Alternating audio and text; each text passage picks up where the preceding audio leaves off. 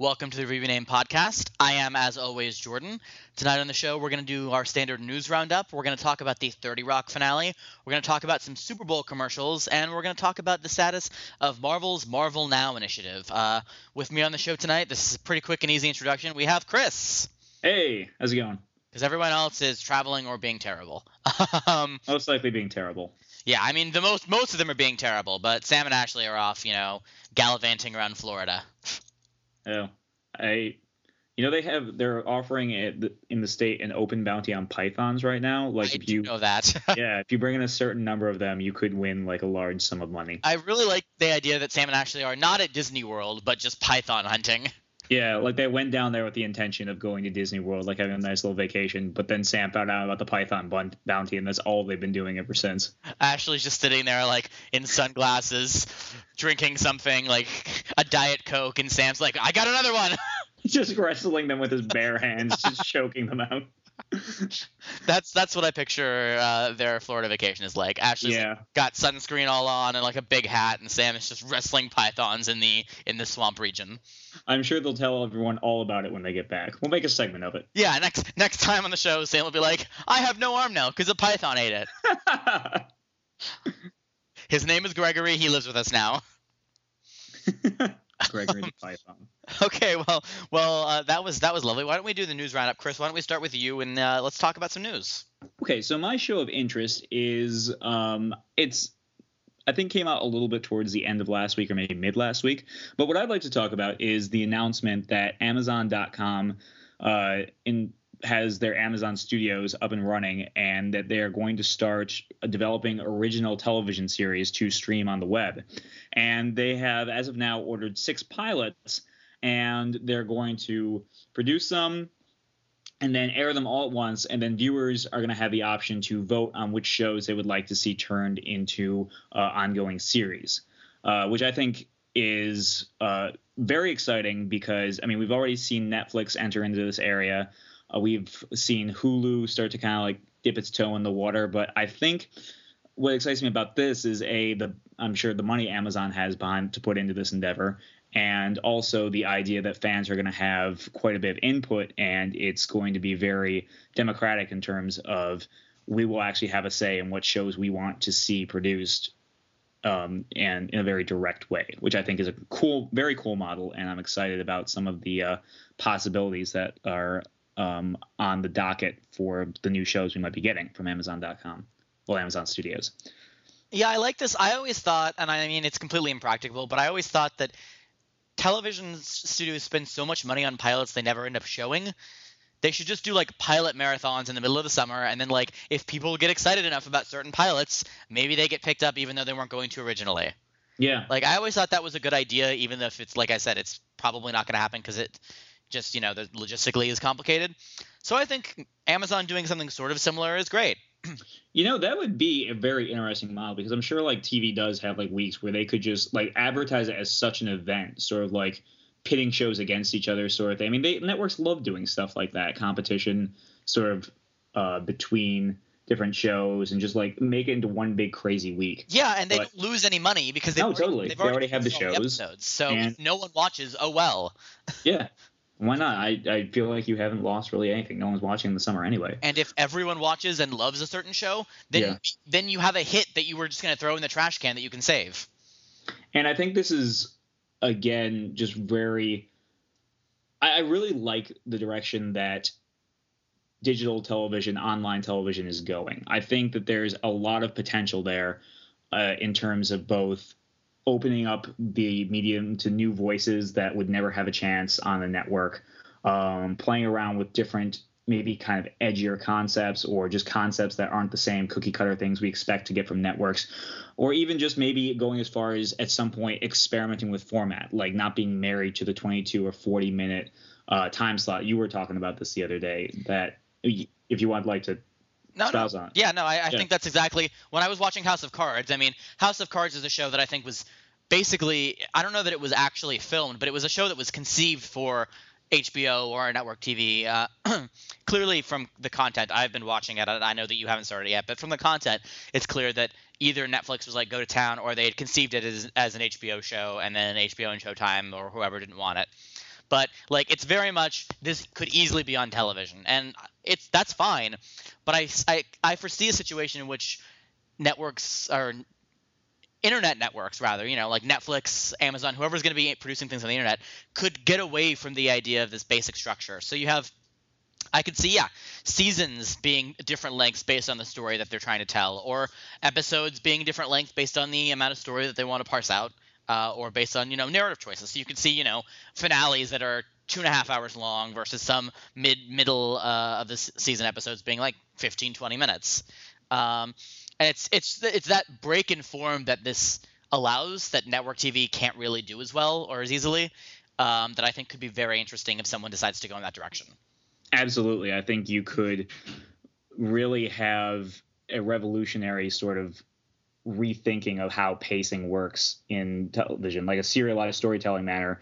You could really just have an entire new model of pacing that is entirely dictated by story, not so much the constraints of having to fill a time slot. And I think that television would be stronger as a result of it. I mean, there'd probably be some bugs to work out in the beginning, but at the in the end, I think you get a stronger product out of it or at least a different one, which I think is indeed very interesting because we get, like you said, you get sort of a lot of cookie cutter on on television, even among shows we love. Like there's there are structures to the way that seasons develop. You know. Yes, um, yes, there are rules to it, and it's there's a predictability involved in it that I I think that we being um very uh we we love TV so much that I think we're both used to it and can recognize it very easily, but we tend to try and forgive it a lot.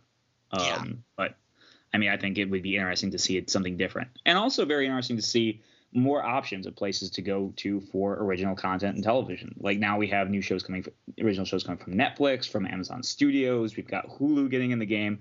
I mean, these are just more open avenues for some shows that could be really great and really compete. And you could see a scenario further down the line where maybe one of our favorite shows of the next couple of years would be produced uh, solely online, like a digital first. Yeah, and I mean, I'm I'm sort of always a fan in art of like more, right? Like even if it's more crappy stuff, the more we have, the more chances we have for something great that might not break through in the networks or to HBO to find a place to be broadcast. Um, oh, totally. And, and this, I mean, this just like jumps the carrying capacity of like the current network system in terms of like there are only so many television networks that are going to create shows and unless new networks spring into existence, which really doesn't happen very often, we kind of can have a ballpark number of how many new shows we're going to see each season. I think this really opens that w- number wide open. And it's open a lot right there. Yeah, yeah. that was terrible. You should just leave the podcast now. Um, I I think that's right. And as long as uh, my my only concern is in the long run, you know, if if internet broadcasting becomes very successful, that you might see, you know, the death of network television, which is I mean, this is a long, long run, obviously, and that's that would be disconcerting to me because I think it does serve a purpose. I do um, too, and I like it. Uh, but as long as it just means more and not, uh, you know, not competition killing off one segment of the market. Yeah, uh, more and healthy competition. Exactly. Healthy. Yeah. Um, and I, I, think uh, watching House of Cards this weekend, I loved um, I loved the fact that the whole season was out at once because that's a way that I like watching TV. Even if I don't I don't like to watch all my TV that way. You know, I like I like to have several shows that I'm watching weekly. But yeah, I could I could really get behind if Netflix gets, is successful with this three having them have three or four shows a year or even you know four or five shows a year that come out every couple months and netflix a new netflix season is up and it's like oh cool this weekend i'll watch a season of television or you know over yeah. the next few weeks at my leisurely pace however like I'd, I'd like to watch it this can just spool out as i want it to as opposed to you know waiting till the network wants to air the next episode. I think Netflix has actually kind of trained a whole generation of TV viewers to watch television like that, well, serialized storytelling like that. So I think it's very cool that they are continuing that with their own original content and that this is a new way to um, appreciate stories and do it at your own pace and enjoy it. Like you're you're in control.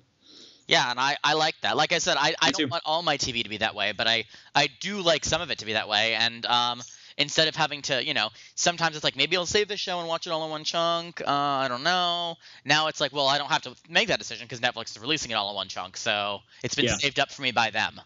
Indeed. Let me ask you something. Have you had a chance to look over the new slate of shows?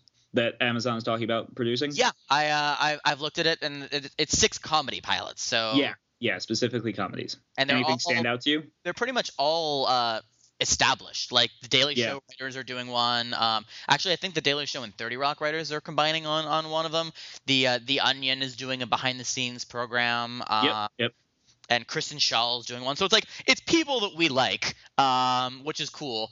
But also, you know, in the long run, if they keep doing this, uh, if it's successful for them, you might see voices that aren't already established being able to get something out through through another medium. which Yeah. is nice because. I mean, as much as I like the people I like, and I'm excited to see new things from them, it would also be cool to see new things that wouldn't have been able to air uh, anywhere else come up. Well, I, I think that's what also you do have that kind of mix in there because uh, one of the shows, Those Who Can't, I, I believe is written by uh, some people who are very much newcomers to the scene and very much new voices who we haven't seen anything from before, who Amazon actually discovered, as far as I can tell. And they're doing a show about um, teachers, I think, like very young people who are teaching. I'm gonna assume in high school or something, but um, just I, it sounds kind of like workaholics a little bit, but set inside of school, which I think there's a lot of potential to that idea, and I'd give that pilot a look. I mean, I'm gonna give Yeah. all of them a look, but I think we were talking about this before the show, um, and I think when Amazon does the pilot thing, we should do a segment um, where we watch all the pilots and talk about them because that seems like a good idea. Yeah, I agree. Let's and also, for those of you listening, um, if you have not watched House of Cards yet, I am almost through the first season. Chris, I think you said you were going to start it probably this week. Yeah, I will probably start uh, in the next couple days and hope to be done very soon. So, So, we can talk assuming that several of us have have watched all of House of Cards in the next week or two, uh, we'll probably do a segment talking about that, just because I think it's a cool new thing that uh, that Netflix is doing, and um, for for the show, you know, the show's not perfect; it's got flaws, but it's pretty good, and um, definitely, you know, good enough to be in the conversation with a lot of things that are on regular television. So glad to hear it. we'll talk about that once you've seen it and once hopefully some of the other people on the podcast have have seen it um, but for now if you haven't watched it listeners go check it out because we're going to talk about it and we'd like you to be able to engage in the conversation with us um, anything else you want to say before we move on to another news story Nope, I think we did it. Mine's mine's gonna be very simple this week. It's not really this has been news for a while, but it's more of a public service announcement, if you will. Because I, Sure. you know, I mentioned this to you uh, 20 minutes ago, and you're like, "Oh, I didn't know that was happening." Um, and I think uh, you know the super fans will, but some people might not. But My Bloody Valentine has released a new album today. Uh, the their first one in 22 years since their landmark Loveless, which was awesome. Um, and so everyone should check that out. It's really good, by the way. So if you if you are My Bloody Valentine fan and you haven't listened to it yet, I haven't fully absorbed it because it came out today. Um, but it's good, and maybe it's even great once I've listened to it a few more times. So check it out if you like them. If you don't, go check out Loveless and then go check it out because it's a great album. So, Chris, I don't know, do you, are you familiar with My Bloody Valentine at all, or have you not listened at all? I, I haven't. It- would you say this album would be a good place to start, or would it be better to go back into their discography and work up to it? they only have two albums um, before this. This is their third. Um, Loveless, their second album, is sort of like their magnum opus. Uh, it's the album that almost bankrupted their their uh, record label and almost like destroyed all of them. And it's beautiful and Wow. it's like unique and it's it's just it's fantastic. Um, and 22 years later, they've they've come back to, to do it again. Um, They're back. And you know, obviously, I've listened to this album twice, and it's not, you know, I'd like to listen to it several more times before I speak eloquently on it. So this isn't like a, a review segment by any by any stretch, but I think people should check it out because it's it's cool that they've come back and they've made a new album, and it's not Chinese democracy. Yeah, always nice when our favorite bands come back with something that doesn't completely make us question why we love them to begin with. exactly. Um. So yeah, Chris. Um. I'll I'll make available to you Loveless and the new one, and you can check them out. And listeners, you should all check them out as well. Um. So that's all I have to say on that. Excellent. I look forward to that. And now we can move on and talk about uh, the end of, of 30 Rock. You know, one of, I think, definitely one of mine, and I think one of yours as well, favorite sitcoms of the last decade. Oh, absolutely. Um, and had, in my opinion, just a stellar final season. Uh, probably in the conversation to be one of the greatest final seasons of a sitcom ever, I think.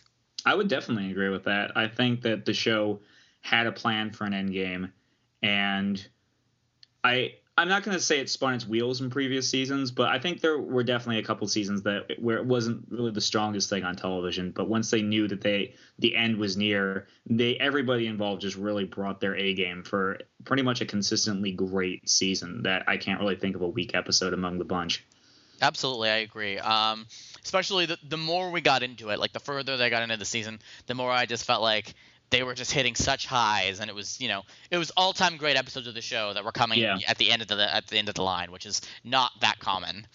Perfect send offs for individual characters, including their amazing stable of tertiary characters. I thought uh, almost all of them got a great send off, uh, and really um, wrapping up like the longer running plot lines. I mean, I, I didn't really think that you I didn't really think we would ever see this much character development and emotional growth from 30 Rock, but they packed so much of it into one season that um, you really, I think, retroactively have to take back some of those criticisms about the show that it just is kind of very superficial, silly all the time. Then they can't do good character work because they did this season. They did yeah, phenomenal. and that's I, have uh, it's actually I mean not by too much, and I think other shows will tie it this year. But 30 Rock is the show I've written about for the longest for the site, and I think yeah. one of the things I said the most was like 30 Rock doesn't really do character development. Like it's not a show that really needs you to care about its characters except Liz and Jack. They're all kind of cartoons, and as long as they're funny, that's fine. Um, and that was sort of the party line in the show for me, and I think from a lot of people who talk and write about the show is like whatever. Like Tracy and Jenna and Kenneth and all of them, they're cartoons that just populate the, the show, and as long as they're funny, and they are, that's fine. Um, but this season really challenged that and really I think changed my mind. You know, yeah, it made it made me care about all of these people, and when something good happened to them, I was happy. And what's what really impressed me was that in the last several episodes, you started to you started to see like evidence that the writers of this show always knew these characters better than we ever gave them credit for, and it was all less random and more coherent. And I don't know if when I go back that'll hold up, but in these last few episodes, they seem to make they seem to make Tracy make sense and Jenna make sense uh, in ways that I hadn't always given the show credit for being able to do. Yeah, I mean, a lot of my uh, weaker episodes of 30 Rock always were the ones that involved that felt like the basic breakdown for the episode was Liz has a work crisis. Tracy and Jenna do something weird. Um, and I, I definitely felt that everything was much more motivated in this season. There, everybody was on a very clear trajectory, but without losing that kind of madcap silliness that was the soul of the show. It, it felt very much in place within the tone of the show that was created, and not like, oh, we just have to do all this stuff at the last minute. We have to wrap things up in a way that's satisfying. It didn't feel like that's what they were doing. It felt very natural. It felt very organic and it just was very sure of itself the entire process. I agree. Um, when I was writing about the finale, and if you guys want to read about a lot of 30 Rock, I covered the last season over the site, so go check it out at reviewyname.com. Um, but when I was writing about the finale, I was thinking, and it's like the show managed to get goodbyes out of every character, even like sociopathic Jenna, who doesn't care about anyone. Like they managed to get them to say goodbye and to pull our heartstrings a little bit without betraying the characters. You know, the mirror trick with Jenna, where they like removing her mirror um, made her finally realize like wait i can't stare at myself anymore. Like i'm having an emotional reaction to this thing ending. And it felt like it came from a place that d- didn't feel shoehorned into her character. Like it felt completely no, believable that she yeah. would react that way but it also made us have an emotional reaction along with her you know? A surprising emotional reaction. Like you wouldn't think you would have that I, I, I didn't realize how much I cared about Jenna until that moment, and I think I had a lot of very similar kind of reactions in this season. Yeah, and and especially yeah, I think Tracy and Jenna are the biggest examples because Kenneth yeah. is always like, oh, he's a good soul and I care about him, and you know, the writers it was always sort of like, okay, well, like I kind of understand they're lazy and like they're kind of similar to me in a lot of ways, so fine. But Tracy and Jenna were always like, these are like cartoons, they're insane yeah. people, um, and yet they were able to to root them in real emotion. I think in the last few episodes, and that was really impressive. Yes, it, it was just a testament to great writing and having a great plan going towards a finale.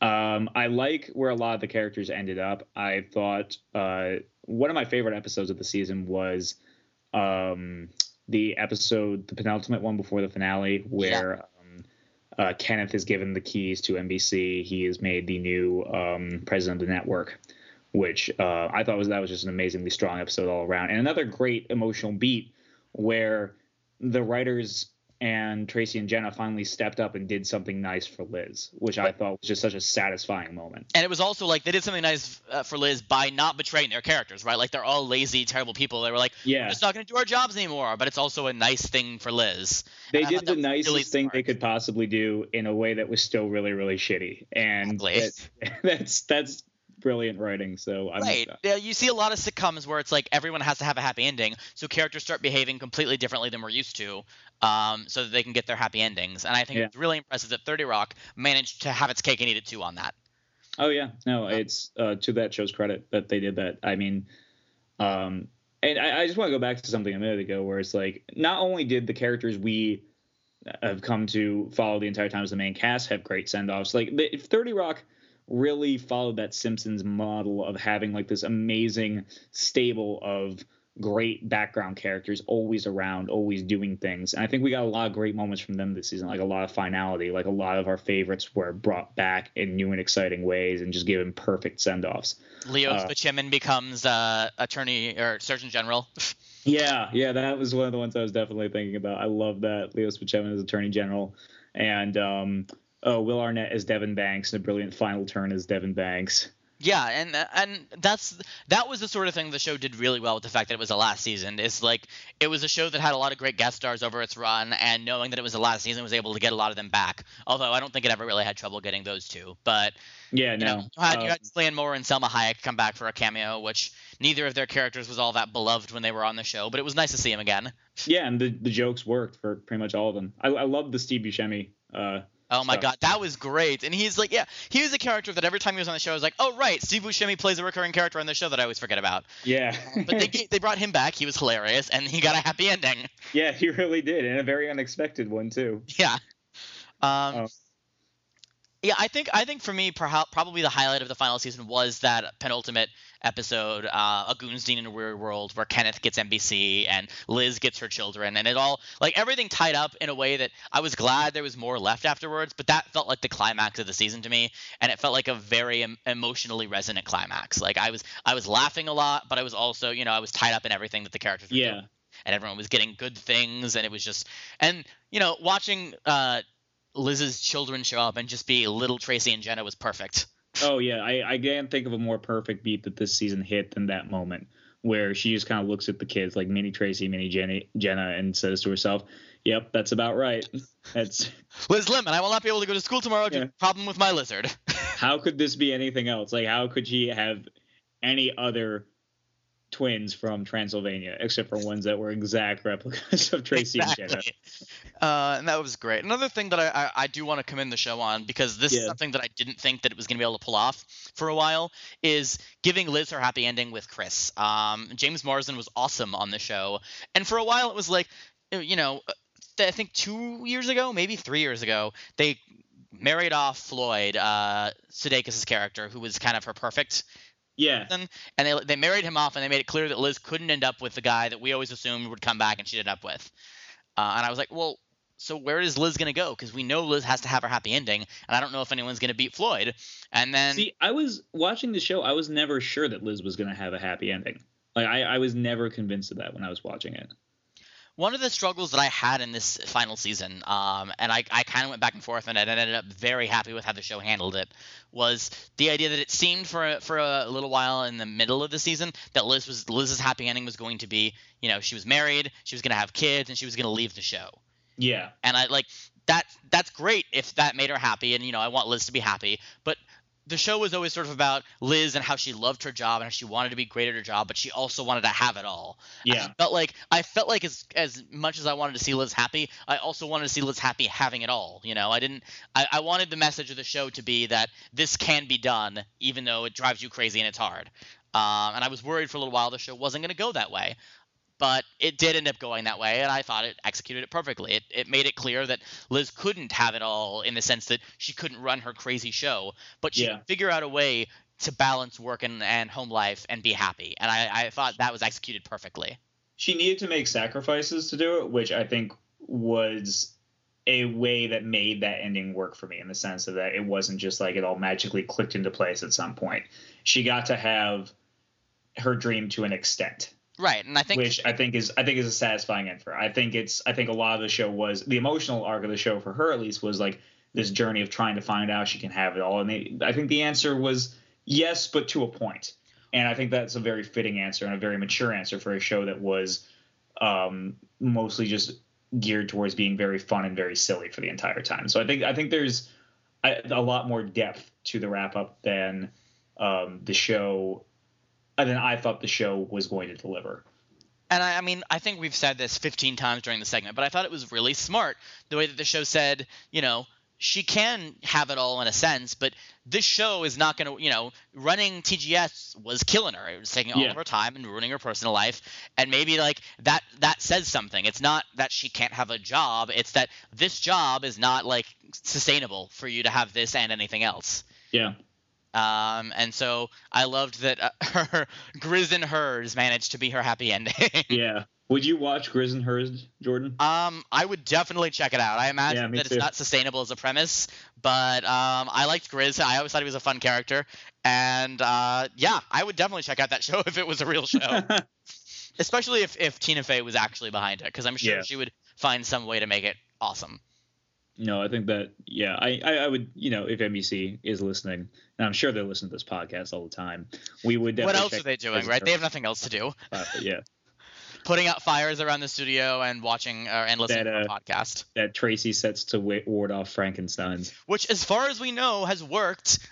Yeah, that that's the thing. It's like a lot of the little. I, th- I think they were saving a lot of their little funniest sidelines for this season because uh, there was a period where it was almost sort of like almost Family Guy Mad Lib esque element to it. Right, but like this season had a lot of very memorable aside lines and ones that I, I'm gonna probably considered to be some of the show's strongest writing. And I feel like there's a there's a 30 rock there was a 30 rock template like you said it was sort of Mad Libs where it's like yeah say something comic pause like undercut it with whatever the rest of the sentence is and like that was yeah. that was the structure of joke that worked best for the show. And when it was when it was at the best then it was hysterical.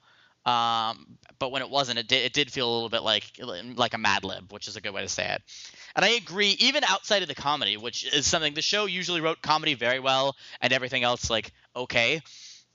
But one of the things that stuck out the most to me about the actual finale was Jack's "I love you" speech, which was just a great piece of writing. That was, I mean, it was a little funny, but it was mostly just like a serious declaration of of real platonic feelings. Yeah, it was a very nice moment. That uh, at first I was a I, I was a little afraid that it was a joke that just wasn't hitting, but the more I listened to it, the more I realized what it was, and really loved that moment of the episode and found it to be maybe probably the perfect exclamation point I could ask for for that relationship, for one of my favorite relationships in sitcoms of the past, however many years. And what I what I really liked is that like it managed to have that moment, and I think it could have gotten away very easily with Jack just sailing off to like find his happiness, but then he immediately turns around in a very characteristic fashion and comes up with clear dishwashers. Yeah. Like Lemon, I'm turning around was great. I like I, I uh, my heart was all you know fuzzy and warm, and I was happy with the way the relationship was ending. Yeah. And then I was laughing hysterically a second later at the way it perfectly undercut it. And it's it's something that you know at the moment I was just laughing because it was funny, but as I thought about it, it was like that was again just a really smart, really like perfect way to end. Um, yeah, basically, I think I'm saying the same thing about the show in a million different ways right now, but it was I was very satisfied. Yeah, I think satisfaction is a great word for it. I think that is what the primary emotion I experienced watching the final season of 30 Rock is that uh, I, I, I came back around to appreciate the show in a way that I, I think I realized how much I had been taking it for granted for the past four or five years. I mean, I always watched 30 Rock. I was always current. I never thought about stopping watching the show, but it was never at the top of my list of must watch shows or if I had like limited time, I would watch other shows first and save 30 Rock for like later in the week or weekend when I had some free time to finish up my slate. It was never at the top of my viewing pile. And I think watching this season made me really think about just how unique 30 Rock was as a show and how much I'm going to miss it from the current television landscape as because we always talk about like shows like Community and Parks and Rec being trailblazers, but I think Community 30 Rock really was too in a way that we just kind of, after a while, at least I did, came to think of it as being very dependable, but maybe not a whole lot of sizzle. But yeah. I think the sizzle really was there all along in the zany madcap live cartoon character sort of thing. I think I think that there were you know I think the show's second season and its third season probably um, were like I think for those two years, and I'd have to look back and see what else was on the air, but I think for maybe those two years, it was my number one comedy on television. Um, Yeah. But its first season, I think, was uneven. Like it was figuring out what it wanted to do. Um, and then you know, four, five, and six were hit and miss, and not sometimes not as good, and sometimes very good. Um, and so it was always, yeah. I think for for a lot of its run, it was sort of an also ran in terms of like I always enjoyed it. I always liked it a lot. If I was listening, my favorite comedies on TV, it would be listed, but it was never like this is number one for like Yeah. the bulk of its run. Um, and I do, I think, I think sometimes it was because the quality was lower than it was at its best, and sometimes it was just because we did we were taking it for granted, because it was it was always good. Uh, even when it was bad, it was still pretty good.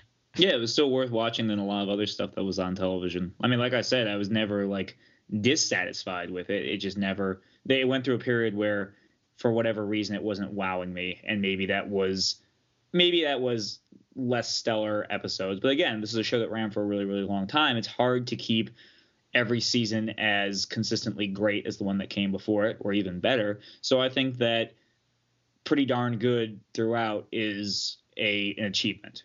Absolutely, and Yeah. and to to have the heights that it had at its best, and to end as well as it did. I mean, this is a show that I will rewatch probably again and again, and a show that will be in the conversation when I'm talking about like my all-time favorite sitcoms, which is a huge accomplishment. A lot of shows that I would have considered like How I Met Your Mother back in the day, I would have said, yeah, this this is a chance of, of making that list. But at this point, it does not. Like that show, Yeah. that's a show that I will hopefully you know, maybe I'll watch the early seasons again someday, but I may by the time it ends, you know, if I even keep watching it as I keep saying I may not, um, I may never even see the end, or I may want to never watch it again if I do see the end. Whereas 30 Rock, I think will will stand the test of time and will be up there in consideration for you know all time greats. I agree with you, and especially a lot of that comes down to just uh, how well they ramped up towards the end. I mean, I, I don't think we would be having this conversation as favorably as we are if it wasn't for just like how much they refocused the finale of the series and gave us a season that really just hit all the right beats the entire time throughout.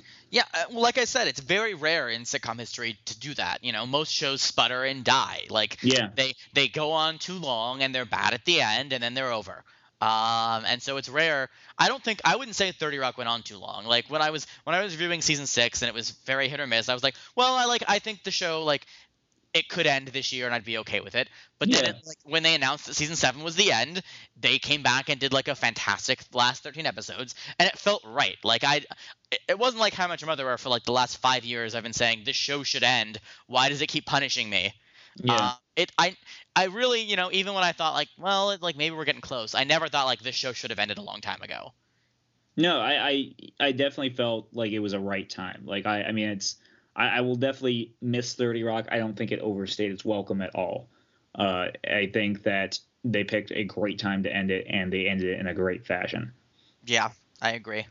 Um, any last thoughts before we move on from 30 Rock? Because I think we've kind of I've I've said my piece. I've said it's awesome in several different ways for a Yeah, we're just kind of gushing over it now. Um, let me think.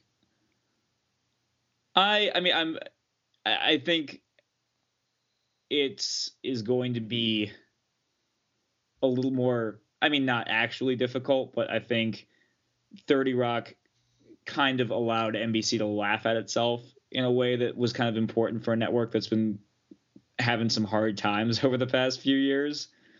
So I think that that they allowed this show to take as many internal shots as they did kind of maybe made me view some of their more outrageous decisions in a little bit of a favorable light. It was the, the self-deprecation definitely helped me um, swallow some of their more bitter pills, I think. I, and I don't even know if it's NBC laughing at itself so much as it was like I, you know, NBC uh, with Must See TV Thursday. Even though I don't, I don't know if I was my age now, if I would have loved it. Like I grew up on Yeah. NBC comedies, you know, and the show, like, it sort of felt like 30 Rock came on at a time where NBC was no longer uh, at the top of its game, and and eventually started going into a serious downward spiral. Um, and so as an NBC kid, you know, if I if I had to pick my favorite network from the course of my life, it would probably be NBC. I think NBC's given me like a lot of shows that I love, and it's it's had brand like a brand that I've always enjoyed. Um, Yeah. So I think it was for, personally for me and for people who were like me, it was great to have 30 Rock on to be like, we know that NBC, you know, like at least 30 Rock knows that NBC used to be great and isn't at the moment, and it, we can laugh at it. Like you're still watching, and like you're laughing at how ridiculous it is, and so are we. Yeah, and I really like that about that show. Yeah. Um, you know, you had things like MILF Island or like my favorite running gag I think of uh, Bitch Hunters was great. My favorite running gag of this season I think was Celebrity Homonym. Oh yeah, that was. No, it's the other one. Every time I laughed at that, and, and it was like it was funny because you could almost see NBC putting any of these shows on the air. At Oh yeah. Um, like they were always funny, but they were always funny because they were slightly plausible. Very much so. so uh, with that, good night, sweet prince of Thirty Rock. We will miss you, Indeed. um, and you will stand the test of time, I am sure. So. Congratulations on a great run and on an excellent end. Um, I hope you all enjoyed the finale as much as we did. Uh, let us know what you think either way. For now, why don't we move on, Chris, and let's talk a little bit about the Super Bowl commercials. That seems like a, a pop culture thing we should talk about. Yeah. Only I don't really have much to say. I Yeah, didn't think it was. I didn't think it was an especially strong slate ad. I mean, I always liked the Super Bowl ads a lot when I was much younger, but as I as, as I've kind of grown up, I I mean, I I wasn't a football fan for a very very long period of time, so I would always kind of mostly just I was young. I liked watching the Super Bowl for you know because it was exciting. It was like a big night in television, and you know the ads were funny to a younger audience. Like there was always they always kind of grabbed your attention. But as I grew older, I became more interested in the football and less interested in the advertisements and found them as a nice break to get up and go get some snacks and whatnot. So I was kind of only half watching this year. Um, and even the ones that I went and tracked down the next day and kind of like went around to a few sites I like to watch their roundup of the best ads or the weirdest ads or the dumbest ads. Um, I wasn't really blown away or wowed by any of them. Uh, what were I don't even remember a lot of them to be honest with you now, and I just looked at the list a few minutes ago to prepare for this podcast. Yeah, literally, like I do, I didn't remember almost any. Uh, while Chris and I were talking about, like, well, I guess we can do a segment on this. Why not? Um, I was like, there was one commercial that I really liked last night, but I don't remember it, which doesn't speak very well to the commercial because it was like, you know, 24 hours ago, and I've already forgotten uh, the one that I liked, and it was one of them. yeah, um, which you know it's pretty terrible. Um, a few of them that were okay. I liked um the Samsung Mobile, the next big thing, with uh that was basically just um Seth Rogen and um Paul Rudd and Bob Odenkirk just kind of riffing for a little Yeah, while. Yeah, I remember um, talking to one of the people I was watching it with and saying like, "Wow!" So they were just like, "We've got, we're gonna put a lot of money in this. Let's just get good people, and then like just see what happens." Which I think is, I mean, it wasn't like the best commercial I've ever seen or anything, but I, I definitely liked watching it. It was, it made me smile a few times. I, uh, I, I thought it was good. It wasn't great by any means, but it was very, very watchable, and it was entirely watchable. Is what it was. um, yeah, it was a thing that happened in my life, and I, I didn't remember it till you said it, but now I do, and it was like, okay, Um, I also kind of like the uh, the milk campaign with The Rock, where do you see this one? yes. I mean, I theoretically saw all of them. Okay. Just paying attention in and out, I guess, but I I mean I think I have a little bit more of a favorable opinion towards Dwayne Johnson than others do. So I always think it's kind of funny when they put him in kitschy like super action star like the McBain kind of role. And um I just kind of liked how the situation that he was dealing with just got more and more and more ridiculous, but like he couldn't get involved in like his priority was the milk when they finally gets it and then he can get down to business of saving the world which i i, I thought was charming uh, yeah, it's, it was it was one of those. It was like, okay, like that's I see what you did there. Yeah um, so I enjoyed it. And the the only ad I can say that I really liked, well, no, dare I say loved, was um, one of the first car commercials that I think I will ever remember. And it wasn't funny, but I, I mean, the effect it had on the room where I, I was watching it uh, with about 15 people. Um, and when this commercial came on, like the room almost instantly kind of quieted down. And only one time somebody try, tried to say something, make a joke, and immediately the entire room was like, shh. And we all just kind of sat there watching this thing, mesmerized by it. And this is the Ram uh, farmer commercial, hmm and I I've watched it a few times since uh, just to kind of like reevaluate in a different kind of circumstance, and it holds up. I really feel like I think it was the strongest uh, ad out there. It was unique. It um captured your attention. It held your attention, and I think it'll stay with you, which is something that a lot of car commercials really have a problem doing because they pour a lot of money into their commercials, but at the end of the day, even if I do remember the commercial, odds are I'm not going to remember the car. Yeah, that's. I felt like that was true of a lot of the other car commercials that did something like sort of interesting, where it was like that was kind of funny, but I have no idea what the car was like five seconds later, which is the Yeah. case with almost every car commercial ever. Ever is like they show the car driving fast and they say like this car is good, and I'm like it looks like a car to me, and I've already forgotten what you're talking about. Um, but with, I a, with but, a little disclaimer not to try any of the stunt driving at home, right, but like you're like. You're driving right that, up the that- side of a mountain. you're right that the the Ram commercial really stood out as something different um, and unique and very good. It was a good ad. You're right. Yeah, so that that would be the only one I can say that I actually loved. Um, as for the ones I didn't like, I mean there were a lot. Like the Two Broke Girls ad, I thought was just it wasn't even edgy. It was just really really dumb, and then it got even more dumb when they tried to throw a gag line in there. Um, and then that uh, Talking Baby, I forget which company it's for. The the that gives you financial advice. Trade or e-finance, whatever, e something. Yeah, I hate that. I hate those commercials. I just cannot. They bother me so irrationally when they come on. I, I just I'm just in a bad mood for the next two or three minutes. Yeah. Talking babies skeeve me out, man. I remember it was. It's funny you mentioned the Two Broke Girls ad, which I now that you say it remember. And I remember um, people in the room being like, "Wow, that show's terrible, but Kat Dennings is attractive." Yeah, that was like pretty much that the reaction. that I was the takeaway. Is like, oh Yeah. right, like I remember that I that I enjoy her and like that I actually think she's very talented and funny in the right situations, but it's not on the show she's on right now. And watching that kind of made me upset. Like Yeah, mostly I just remembered like I've seen her in things and thought she was funny. Um, and what she is currently doing, I do not think is funny, and so great. Like someone who I could enjoy in theory is off doing something that I will probably never be able to enjoy. So it's like she's being wasted, it's very sad. wasted on like the most watched comedy on television or whatever it is. Oh god, don't remind me. I think that's still the Big Bang Theory, but that Two Broke Girls can't be far behind. CBS does their like uh, their ad that I've been seeing several times, but they had it last night. That's like, thank you for making us the most watched network, and all the shows that they have people from them saying, it's like, oh my god, you're all bad. Even How I Met Your Mother now, it's like all of you are terrible, and everyone watches you. My reaction to every one of those people is just fuck you, fuck you, fuck you. Really go fuck yourself. Fuck you, fuck you, fuck you. It's just it's just a terrible slate of programming. I can't. I mean, How I Met Your Mother, Mother is the only thing I'm still watching on CBS, and I only do that because you forced me to. Um, I, Everything I keep else you in a cage, and like, Chris, you can come Yeah. for water when you finish your How Met Your Mother review. My uh, my friend and I um were hanging out one night, and we we tried to watch a little bit of Big Bang Theory because we've always been curious about why it is the most watched comedy on television. If maybe there is something to it that we've just kind of universally dismissed, and we couldn't even get past the cold open. No, I've, I've never it. seen a full episode of that show because I always like it comes on and I'm like, oh, like maybe yeah, yeah, like exactly, like I'm a little curious, maybe I should check it out, and then like four or five jokes don't land, and I'm like, this is not for me, I can't do it, and I just Yeah. leave.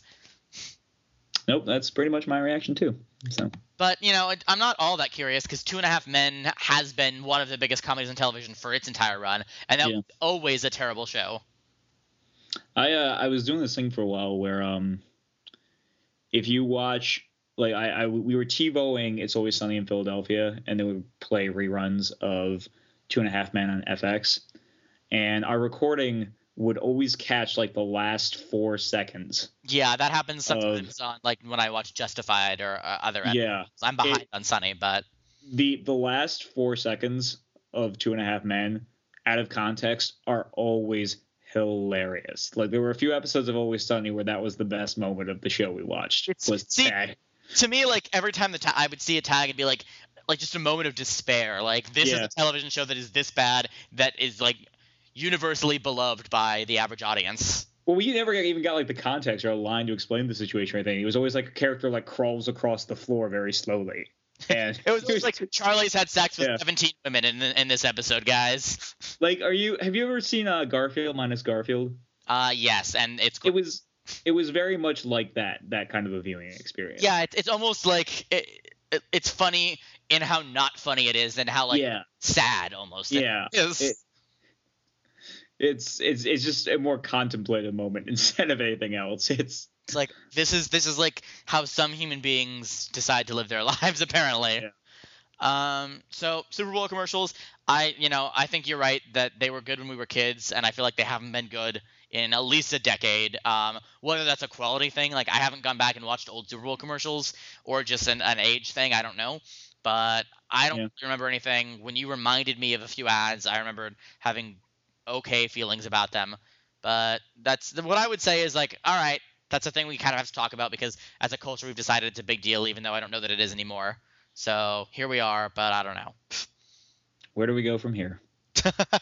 so any any final thoughts before we move on? Definitely not. All right. Well, Super Bowl commercials still a thing.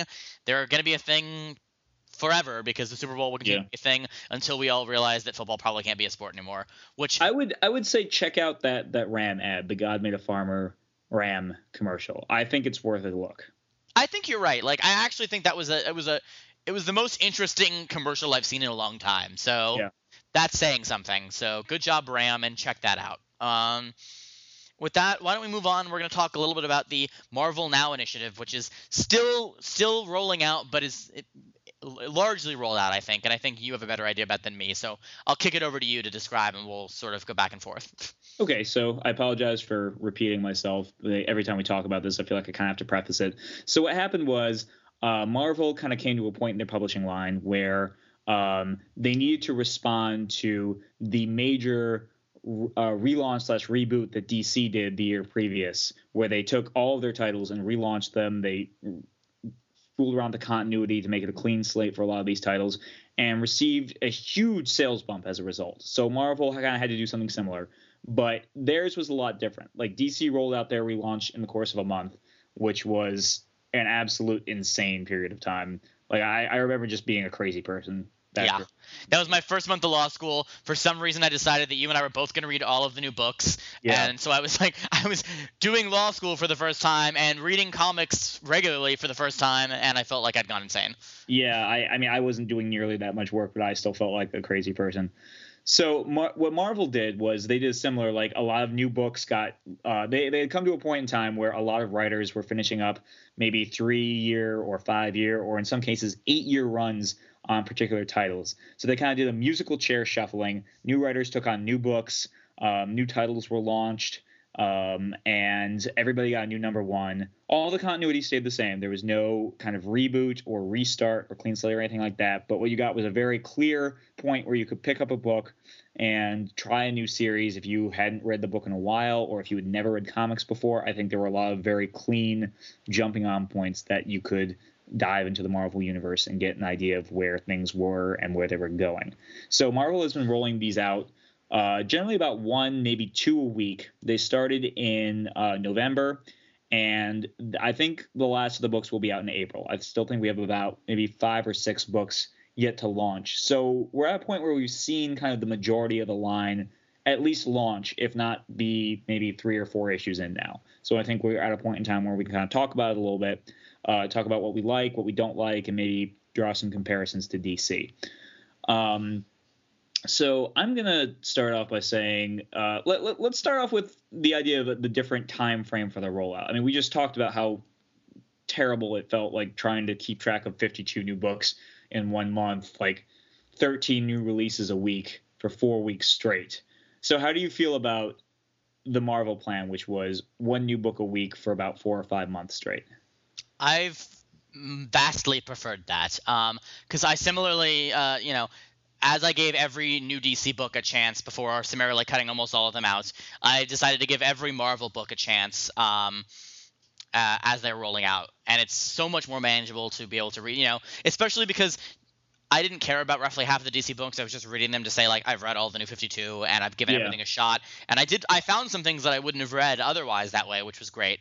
But ultimately it was like it was more an exercise in completism from a freak like me who is obsessed with that than it was uh a quest for something awesome. And so if I'm looking at like for example, I'm looking I'm looking at the books that that have come out in Marvel now right now in my uh Yeah, I'm, lo- I'm looking at the list, and Yeah. when a book like Thunderbolts uh, that I wasn't all that excited about, or you know, um, Morbius the Living Vampire, things like that, that I'm like, I like, I'm almost certainly not going to be reading this after an issue. It was one issue that I had to get through that week, you know. Yeah, it Uh, wasn't like a slog where it was like just. I mean, because there, there were some pleasant surprises in DC's new 52 relaunch, but again, like I, I'm maybe reading a, a at most a quarter of their output right now, and that's pretty much the number I arrived on after doing that month long slog. So that's still like every week I like maybe three of the 12 or 13 books I read. So and, that and even like most of the surprises that I picked up, I have since dropped. Like I read All Star Western for a while, um, then I dropped it. Uh, I read Demon Knights while Paul Cornell was writing it, and when he left, I dropped it. Um, so like even some of the books that I would not have read, and I read because I read the first issue and liked it, uh, I have since said, you know, uh, it's not worth my time. I'm done. So Yeah. ultimately, yeah. I, I like. I, I'm going to agree with you that I really like the way Marvel has been doing the relaunch. The, I, at first, I thought it was going to be like just it was going to get kind of like new issue fatigue after a while, just because it was just going on so long. Like here's another new issue, here's another new issue, here's another new issue. But I actually think it had a very positive effect on my reading experience in that. Well, I also think this part of this was just Marvel really planned this relaunch a lot better. But I felt like, for the most part, all the titles felt like they had a very distinct identity, and I definitely got a lot of um, the feeling when I was reading the DC books in like massive clumps that like, oh, this book is exactly like this book. Why did these two books exist? Um, where I didn't really get that feeling when I was reading the Marvel books, and I think it was a combination of a there's space between the launches, and b they did a little bit of a better job of figuring out a distinct identity for each individual title. Yeah, I haven't. I ha- I've read a lot of Marvel books that I won't be reading again, but I don't think I've read one that I thought like this is the exact same thing another book is doing. Like each one has a clean premise that is different than what any of the other books are doing. Even the two X Force books, like there Yeah. are two X Force books that could very easily uh, be redundant, but they don't. They didn't feel redundant at all. No, they, they felt like very two very distinct titles. Like that was kind of one of the things I laughed about when I saw. The, for the most part, I was very excited about the majority of books that were coming out from Marvel now. Like every new announcement I saw, I was just generally very excited. Like they were putting uh, creators I loved on characters that, for the most part, like some of them I said like, oh, so and so's perfect for this book. Like Jonathan Hickman on Avengers, like, oh, that's that's brilliant. I, I can't wait to read that. More, and then you'd have something like Rick Remender on Captain America, and I think to myself, wow, that's a really out of left field choice, but I'm excited to see that. Like that, that's exciting to me. That's new, that's different, and I don't have any idea what it will be like, so I kind of want to check that out. Um, there were very few books that I kind of rolled my eyes at the announcement of, if that makes sense. Yeah, um, I know. Like, I follow this by proxy, really, through you saying like, "Hey, here's the new announcement. Check this out." Yeah. Um, and I, I couldn't really get all that excited about uh, Marvel now. Like, some of the books sounded cool. A lot of it, I was like, I don't know. You know, like I've liked the, the runs that just ended, but I don't know. I don't know if if they're gonna be able to keep me with with this new run. And I've, I, you know, I've been wrong. Like, uh, we already talked on the podcast previously, briefly, I think, about how wrong I was about Bendis' all new X Men. Um, yeah, and I freely admit that that book is phenomenal, and I was not excited about it at all. But there are there's a lot of there are a lot of books that I would have said like okay like that's maybe interesting that are like incredible and are you know have really got their hooks in me and I'll be reading them for a long time coming. Um what were what were some of your other big surprises? yeah let's I was gonna say why don't we talk about I guess surprises slash favorites Sure. because I don't know I don't know how surprised I was by some of my all time favorites but um all time all time favorites into like the three or four issues they've had That Yeah. is um, favorites so favorites far. of favorites of the past few months. Right. Um, also, actually, before we do that, I wanted to say one other thing, which is I, I really respect Marvel for their attempts to get 18 issues out a year instead of 12, and I think that's helped the relaunch a lot. Um, because it's it's much it's much easier for me to go like I just read issue one, two weeks later issue two comes out. Like I was kind of on the fence, maybe I'll check it out because it you know it's just it's so quick that they kind of keep me going. Yeah, Uh, yeah. Oftentimes when you have these many new books come out, there are ones that are on the bubble, and it really helps to have a few samples. Boom, boom, boom. Whereas if you know that there are some books coming out later that you definitely want, it would usually be easier to drop that if you didn't have like that rapid fire sampling ability. And I think like I'll, I'll contrast it with uh you know DC's Justice League, which like the first arc was a slog and it was six months long. Yeah. And I was like, I, I don't know what this book's gonna look like outside this arc because it's like getting the team together uh, arc, and it's taking forever. Whereas you know Marvel's Avengers getting the team together arc is was four issues, I think. Well, yeah, three issues. Yeah, three, three issues. Yeah. Right. Yeah, the first three issues. So that's a shorter, but also it came out within like a month and a half, right? Yeah. I think it was six weeks. And so it's like if you wanted to see what the first arc looked like, or if you want to see like I usually do, like what does this book look like in arc two, or what does it look like once it's moved past its initial story, uh, that happens much quicker, and I'm much I'm much more willing to give it a little bit more of my time to see if it's gonna work out. Whereas DC, it's easy for me to say like I didn't like this issue, I have to wait four weeks for another one, maybe I just won't Yeah. pick it up. I, I definitely found it much easier to make decisions about what I wanted to continue reading and what I wanted to drop than I did with DC. DC was just it was a slog for a lot of books. Like it was just like getting through these massive first arcs and then seeing if you know it was just opening night jitters or Right, this like, exactly. the tone of the book that we were going to get throughout. because you want to yeah i, I want to give each book a chance if i'm like if i'm really going to read something usually i'll Yeah. just you and say it's not for me but if i'm going to read a book i'm not going to read two issues you know i'm going to read Sure. an arc or two to see like if once it gets in it, it gets its gro- into its groove it's going to be something worthwhile and it's much easier to do at marvel where you're getting the issues much faster Yeah, definitely. um so now that we've done that some favorites from you why don't you start us off Um, I mean, I I'm really liking a lot of the Avengers line. Uh, I think that especially the solo titles are all very very strong right now. Uh, Captain America, I think, was one of my big surprises of the relaunch, but quickly grew to be one of my favorites of the bunch. Uh, I think uh, Rick Remender is really smart in crafting this kind of fish out of water story for Steve Rogers, especially since um, I mean, the character for the past decade has been defined by Ed Brubaker. Like Ed Brubaker was the first and last word on what a Captain America story looks like, and Remender's run is just so vastly different from that. Like he's taken Steve Rogers and he's put him in another dimension, kind of like on an alien planet, and it's Captain America fighting space aliens and things like that, and it's just really created a very distinct tone from what Brubaker was doing, and it's still really really good at the same time. But I also think that uh, Thor and Iron Man have been both very very good. Um, yeah, really all of the Avengers books I've been enjoying very much. Uh, I I really liked Hickman's opening arc. Uh, New Avengers. What didn't have the greatest debut issue, but the second issue really sold me on the concept and the premise. Um, I think my favorite books uh, of the line so far have to be um, uh, Matt Fraction and Mike Allred's FF and Kieron Gillen's and Jamie McKelvie's Young Avengers. Those are my two favorite launches and um, two books that are already definitely um, eyeball being eyeballed for my best books of the year. I mean, it's very it's very early, but they're already on my big list, which I will whittle down throughout the year. Oh, Yeah. You? Um, Yeah. Well, for the sake of, of not being the same, I think uh, Young Avengers had a great first issue, and I'm excited to see more. And FF and Fantastic Four have both been awesome. So Fraction's, yeah. Fraction's killing it because he's got those two and Hawkeye, and he's just, you know, basically every book he's writing right now is awesome. So good Yeah. for him. I tend to I, I tend to forget Fantastic Four a little bit just because it, it, it is it's so good. Like I, I it's I'm doing a disservice to it and not mentioning it alongside FF because really both books are of amazing quality. The the only difference is that Mike Allred's art is just so pleasing to look at and so unconventional that it it definitely stands out of the two. But Mark Bagley is doing great work on Fantastic Four. Um, Matt Fraction is telling a very exciting story, and I'm really amped up for the direction he goes in, especially if he keeps telling these little done in one stories that are just crazy out there sci-fi concepts. So both of the Fantastic Four books are still amazingly strong.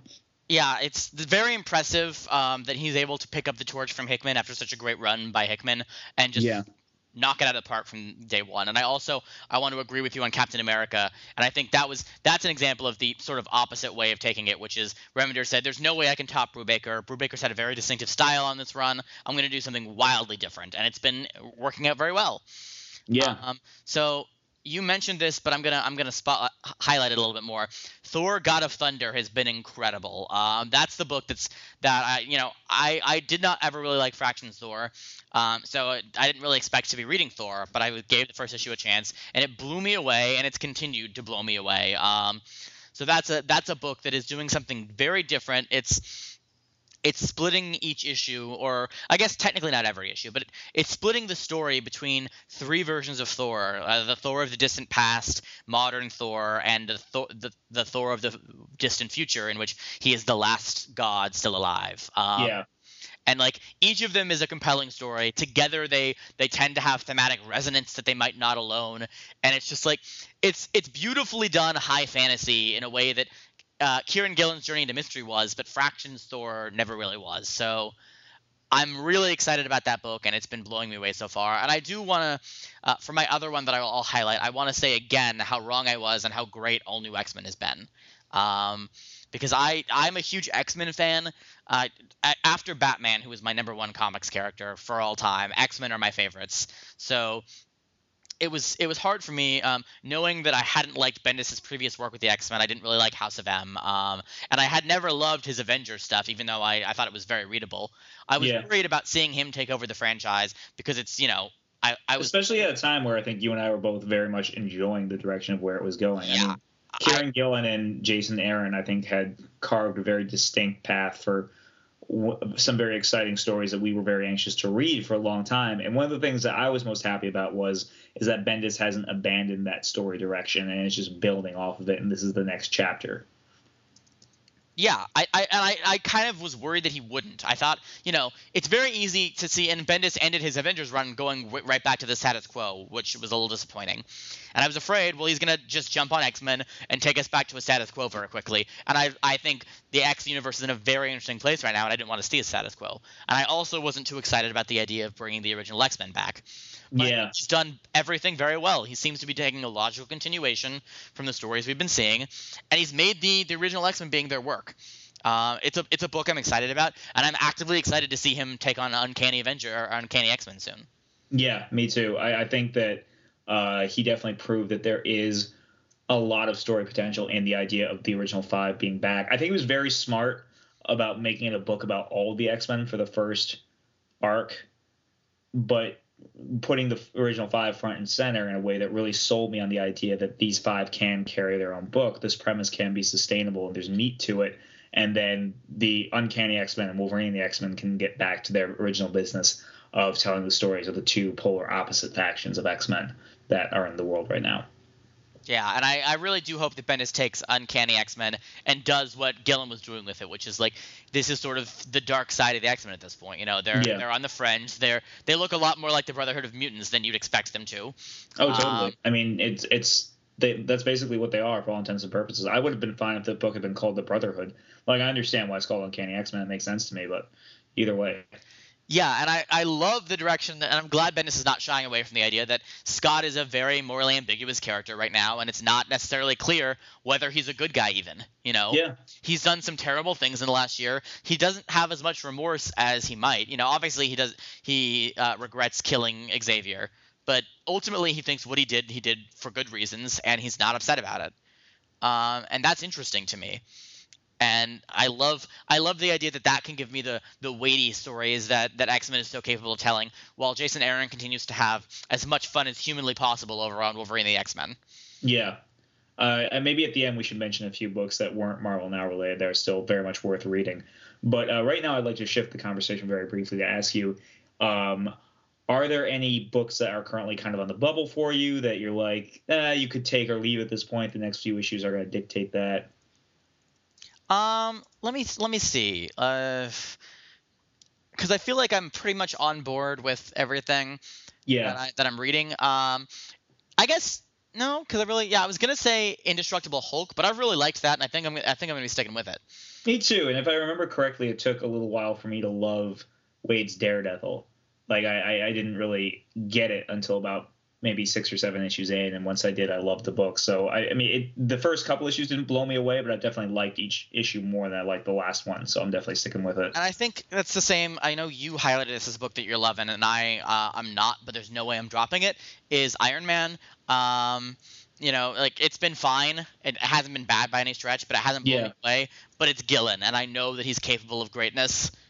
Yeah, I, I I did find the first story arc to be a little bit um, predictable, maybe a little bit like by the numbers Iron Man story. Whereas I'm hoping now that we're starting the new direction of him in space. we can see some new uh, some some new concepts and ideas being explored. So And, I, I, I- I love I love everything that Kieron Gillen has done for Marvel. So I, I would be shocked if Iron Man was where he faltered. Exactly, and I said this about uh, Young Avengers when it came out. It was like that was an amazing first issue, but it doesn't matter because Gillen's writing it, and I'm gonna read it for a long time. Like he Oh, gets so- the benefit of the doubt for me because he wrote one of my favorite books of the last few years, and he, you know, his Uncanny X Men was awesome as well. So uh, he gets he's a he's an author that gets the benefit of the doubt for me for a while, and I bet he's gonna get into his groove on Iron Man, and it's gonna be awesome. So I I wouldn't classify that as a bubble book, and I guess like most of the other ones that might be bubble books, I won't be reading. I don't think. Um, I read the first few issues of Superior Spider-Man and decided nope, not for me. I had the Uh-huh. same reaction. I I, I read Uncanny X Force and I thought it was okay, but I don't think it's something I'm gonna go back to. You know, I I actually kind of like that one. I found it to be flawed, but interesting enough that I definitely want to give the next couple issues a look. Well, and I imagine that if it's if it if it's really good, you're gonna talk me into it as you Yeah. always do. And I'm like, I finally cut a book, and you're like, no, but the last one was really good. And then I'm just reading it forever, thanks to you. I mean, I think it had a huge pacing problem. Like some of the story beats just kind of came out of nowhere, but um, I think there were uh, some moments in there that were just so out there bizarre that it. I, I definitely found myself interested in the book. Maybe it wasn't. It didn't blow me away quality wise, but it definitely piqued my interest. I So, think I think it could very easily develop a unique take on the on the X portion of the Marvel universe. yeah. And if it does, it'll definitely be worth reading, and I'll I'll jump on board. Um, for the moment, though, I've got you know, I've got uh, all new X Men. I've got Wolverine and the X Men. Um, and I'm I am reading Uncanny Avengers, even though it's not blowing me away. So like I'm I'm doing okay on X books at the moment. But if it Yeah. if it ends up being something that's worth reading in a few issues, then I'll jump on because X Men like Batman. If it's okay, I'm gonna probably give it a chance for a while. Sure. Um, I think the only other one that I'm kind of on the bubble about is a book that I think you kind of dropped almost instantly because I think it was a very controversial pick, a very controversial concept, at least how both of us considered it. uh, Avengers Arena, which is the um, the Hunger Games battle royale esque uh, book featuring a lot of Marvel younger characters that we really really loved. Yeah, and basically are that very sad to see them killed off. And- exactly. Yeah. that book Uh, got a got a chance from me um, because everyone does. But I, I was Yeah. pissed at the premise, and their big, there's probably very smart move of who to kill first pissed me off as well. And then I was like, you know what? I don't need this in my life. I, I'm I'm very torn on that book just because uh, I mean I, I hate the premise as well to be honest with you. I just I don't know why we need this story. Like I, I don't really see a purpose for this story to be told. But it the, the two issues of it I read were very well written. Uh, Dennis Hopeless definitely uh, has a very strong his his biggest strength I think is character work. And I think that's what he's going to mine this series for. And I, I part of me is just isn't convinced that Marvel is going to do this the way that they have uh, stated they will. I, I I can't really see them using this as a platform to kill off 15 characters. Um, I, I I think there will be death in this series. I mean, there already has been. I think there will be a lot of death in this series. But I think their best case scenario for this book is if it succeeds, you have um you, a you found a home for a lot of characters that there's interest in, but it, I mean, never could really support their own books. Do and people will check this out, do the sensationalism of it, and maybe at the end of it, you have like half the cast, or maybe like five or six characters, come out of this book with a bigger profile and much more interest behind them, maybe are more viable characters than they were before they went through this very sensationalistic kind of series. So that's kind of where I think Marvel is planning to go with this book, but And I look, have nothing if- to base that on than my, other than my own conjecture. If uh, Avengers Arena ends up making some of the characters that I like, whose series have been canceled recently, more viable, and uh, you know gets fan interest peaked in them, so they get their own books, um, great. You know, uh, that doesn't mean I have to read Avengers Arena though. Yeah, I, I'm with you there. Um, okay, uh, any? Uh, I, just to wrap up, uh, I, I think that the Marvel Now relaunch has been a huge success for me. Um, I read a lot more books I mean, I'm pretty much reading the same amount of Marvel books I was reading before, but I really admire the way Marvel did things. That they have a very strong pool of talent, and I feel like there was a lot more careful consideration to who went on which book than there was at DC when they were doing their relaunch. Like, yeah, some great books came out of the relaunch, but I think on the whole, the Marvel relaunch has been much much stronger than the New 52 was. I absolutely agree, and I think we will probably revisit it as we revisited the New 52 once it's been going for a while and see. But I I would not be surprised if I am reading more Marvel books uh, out of the relaunch than I am DC books. Yeah. Uh, at, over the same period of time.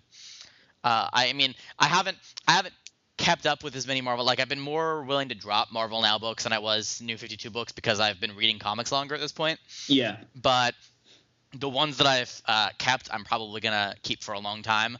Um, and some some of the new ones coming out are intriguing enough that maybe I'll pick those up as well uh, for the for the long haul. So ultimately, cool. I would call it a, a big success.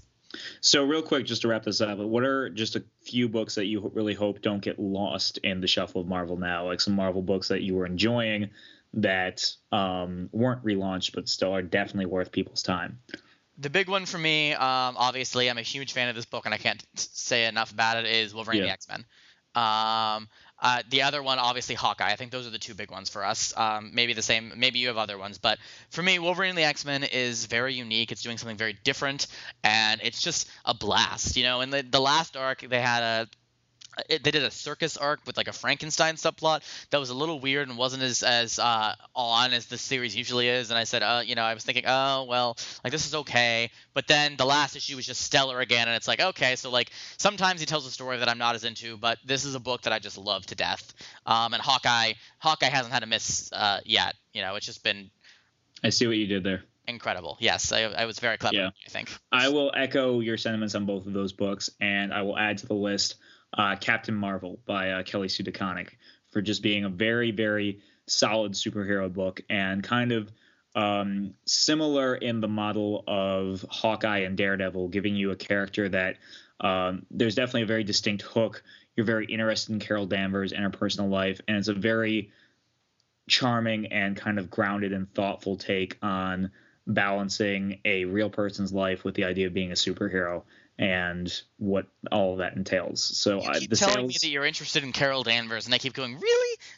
this book sold me on her. Like I, I, was not a fan before this, but um, the the book is that strong, and Kelly Sue DeConnick has such a clear grasp of the character and has been so sure in her plotting of this uh, book from the first issue that it's really it's not getting a lot of sales. I'm a little worried about on cancellation. So please, if you're if you're looking for something to check out that isn't just like another X-Men book or another uh, Avengers title, take a look at Captain Marvel because it's a really quality comic. I'm gonna take a look at it. Um, I, you know, I, have I've told you this a few times and I haven't gotten around to it yet, but I really will uh, check this book out at some point because you keep selling it to me and I keep not caring because I've read, you know, Bendis's Avengers and gone like Miss Marvel seems like just Superman.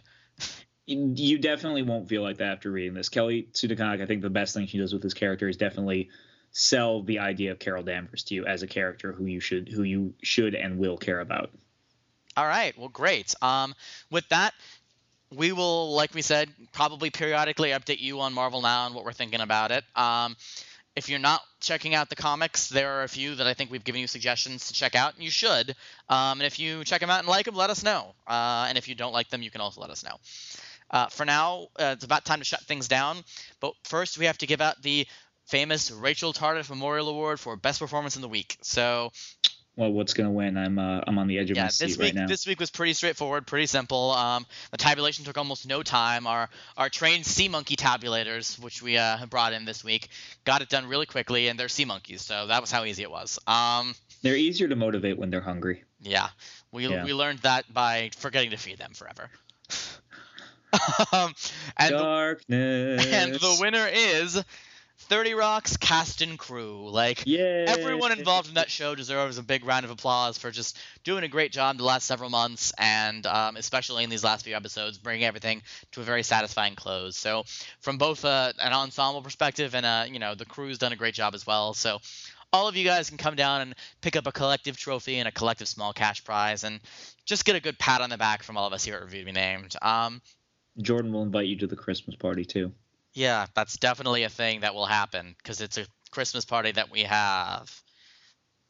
Anyway, um, on that note, uh, as always, you can check out our website at reviewtobename.com. You can follow us on Twitter at reviewtobenamed. You can email us at reviewtobenamed at gmail.com and let us know what you're thinking of the podcast, of the things we talk about on it, or tell us here are some things that you think we should talk about on it. So we'd love to hear from you. Um, for now, have a great week, and we will see you next week.